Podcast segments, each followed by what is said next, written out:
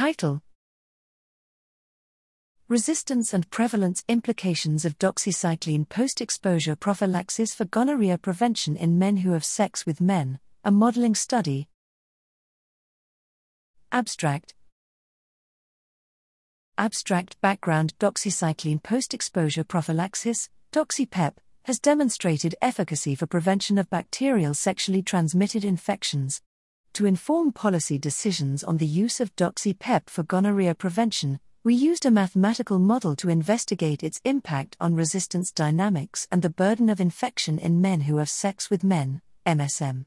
Methods and findings using a deterministic compartmental model of gonorrhea transmission in an MSM population, we introduced DoxyPEP at various uptake levels, 10 to 75%, and compared 20 year prevalence and resistance dynamics relative to those at baseline, i.e., no DoxyPEP introduction. Uptake of doxypep resulted in initial drops in the prevalence and incidence of gonorrhea infection, but also accelerated the spread of doxycycline resistance, with increasing doxypep use driving steeper initial declines followed by faster spread of resistance. This resulted in the total loss of doxypep's clinical efficacy within one to two decades in almost all scenarios explored the magnitude by which doxypep initially reduced the prevalence of infection was constrained by the extent of pre existing doxycycline resistant strains in the population. De novo emergence of doxycycline resistance did not influence these dynamics.